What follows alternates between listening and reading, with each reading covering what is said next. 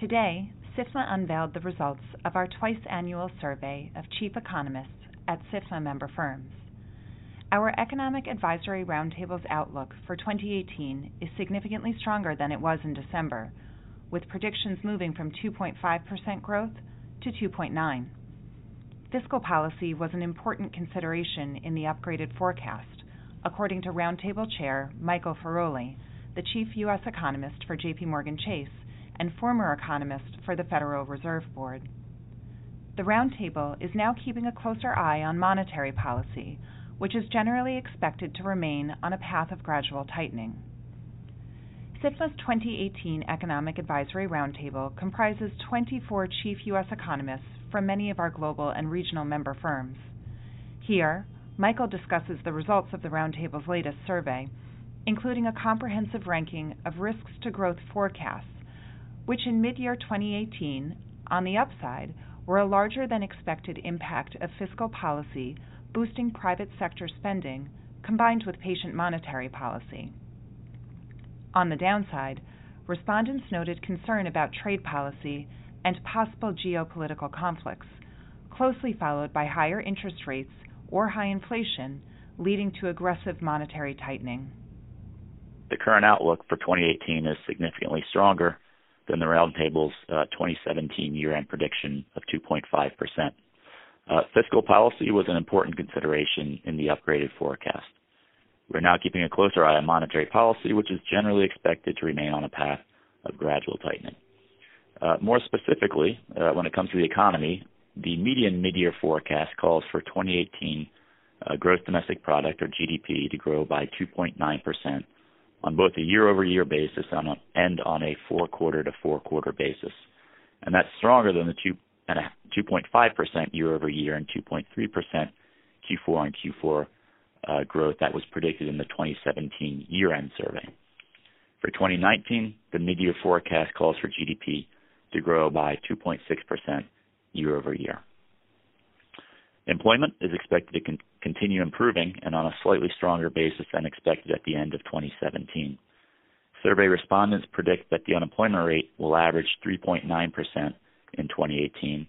That's compared to 4% in the year-end uh, 2017 survey. Uh, They see the unemployment rate falling to 3.6% uh, in 2019. Expectations for job growth were also stronger, with employers expected to add 2.2 million uh, workers to payrolls in 2018, and that's up slightly from the 2.1 percent. Uh, 2.1 million expected at the end of uh, 2017 survey. Uh, They also expect 1.8 million job growth in 2019.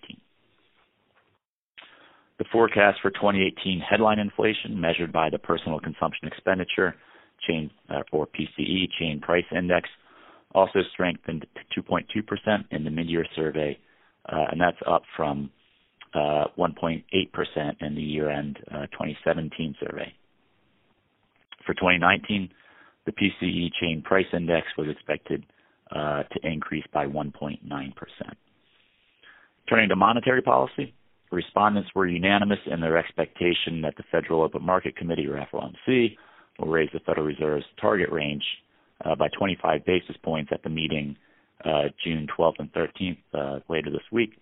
Um, And they expect the range to be raised from the current range of 1.50 to 1.75 percent up to 1.75 to 2 percent.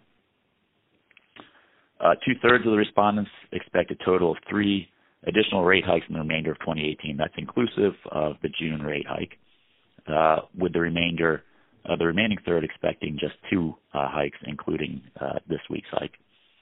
For 2019, respondents were divided on the number of rate hikes. Uh, the most often cited prediction was two hikes. Uh, that was by 36% of respondents. Three hikes uh, was expected by 32%, four hikes by 23%, and only um, 9% expected one hike for next year. And in terms of the motivation for this survey, respondents considered labor market conditions to be the most important factor in the FOMC's decision to raise rates, followed by indicators of inflation pressure and inflation expectations. Turning to interest rates, when the survey was completed on June 1st, uh, the 10-year Treasury yield was at 2.89%, and at that time, the median survey forecast for the 10-year Treasury rate were uh, 3.0% for June of this year, 3.15% for September, 3.20% for December of this year, uh, and then increasing further to 3.31% in March of next year and 3.37% in uh, June of next year. Inflation, inflationary expectations, uh, U.S. economic conditions, and FOMC policy were the dominant factors cited uh, impacting Treasury yields for the second half of this year, followed by the budget deficit trends and Treasury bond supply. In terms of risk to growth, uh, fiscal stimulus, private sector investment, and a patient Fed were all uh, listed as upside risks. Uh, trade, geopolitical crises, monetary tightening were downside risks.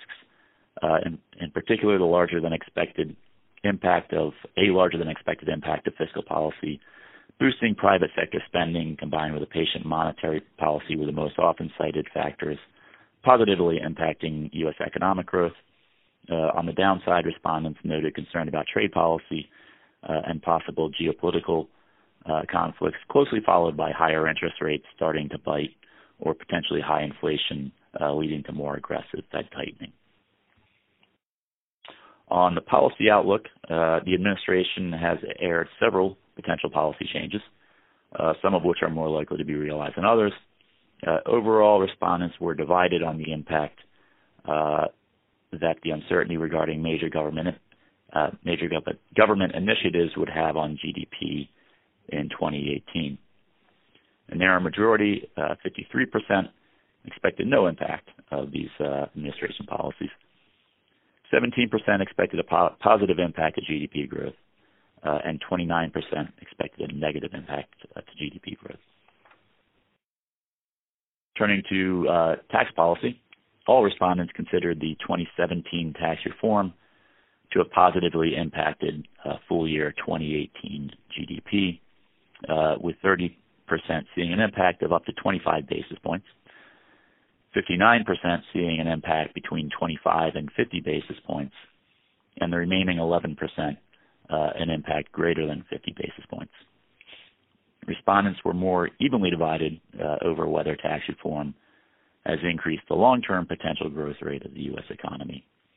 Uh, 59% believe it has not. Uh, the remaining 42% estimate that tax reform has raised long-term potential growth by about 22, uh, 22 and a half basis points, actually.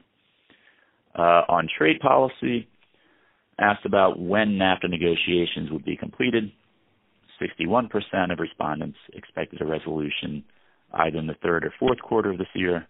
Uh, the remaining 39% expected resolution in 2019. While the majority, 74% of respondents, expect uh, less than a 50% chance of a U.S. withdrawal, uh, 21% gave it about even odds, and one respondent expected a greater than 50% chance that the U.S. would pull out of NAFTA. Uh, most respondents, 74%, uh, forecast a negative impact on GDP uh, should the U.S. withdraw from NAFTA.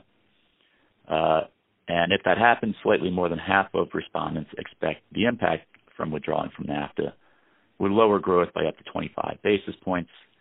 Uh, 25% of survey respondents expect greater than a 25 basis point impact, uh, and 19% uh, percent expect no impact from pulling out of NAFTA. To download the full report and more data, statistics, and insights, visit sifma.org/research. Many thanks to the members of SIFMA's Economic Advisory Roundtable our 2018 chair, Michael Feroli of JP Morgan Chase, Ethan Harris of Bank of America Merrill Lynch, Nathaniel Karp of BBVA Compass, Andrew Hollenhorst of Citigroup, James Sweeney of Credit Suisse, Brett Ryan of Deutsche Bank, Jan Hatzius of Goldman Sachs, John Lonski of Moody's, Louis Alexander of Nomura, Augustine Faucher of PNC Financial, Tom Porcelli of RBC Capital Markets, Lindsey Piegza of Stifel, John Silvia of Wells Fargo, Michael Gapen of Barclays, Douglas Porter of BMO Financial, Michael Carey of Credit Agricole, Michael Moran of Daiwa, Christopher Low of FTN Financial, Ward McCarthy of Jefferies, Ellen Zentner of Morgan Stanley, Carl Tannenbaum of Northern Trust, Scott Brown of Raymond James, Stephen Gallagher of SocGen, and Seth Carpenter of UBS.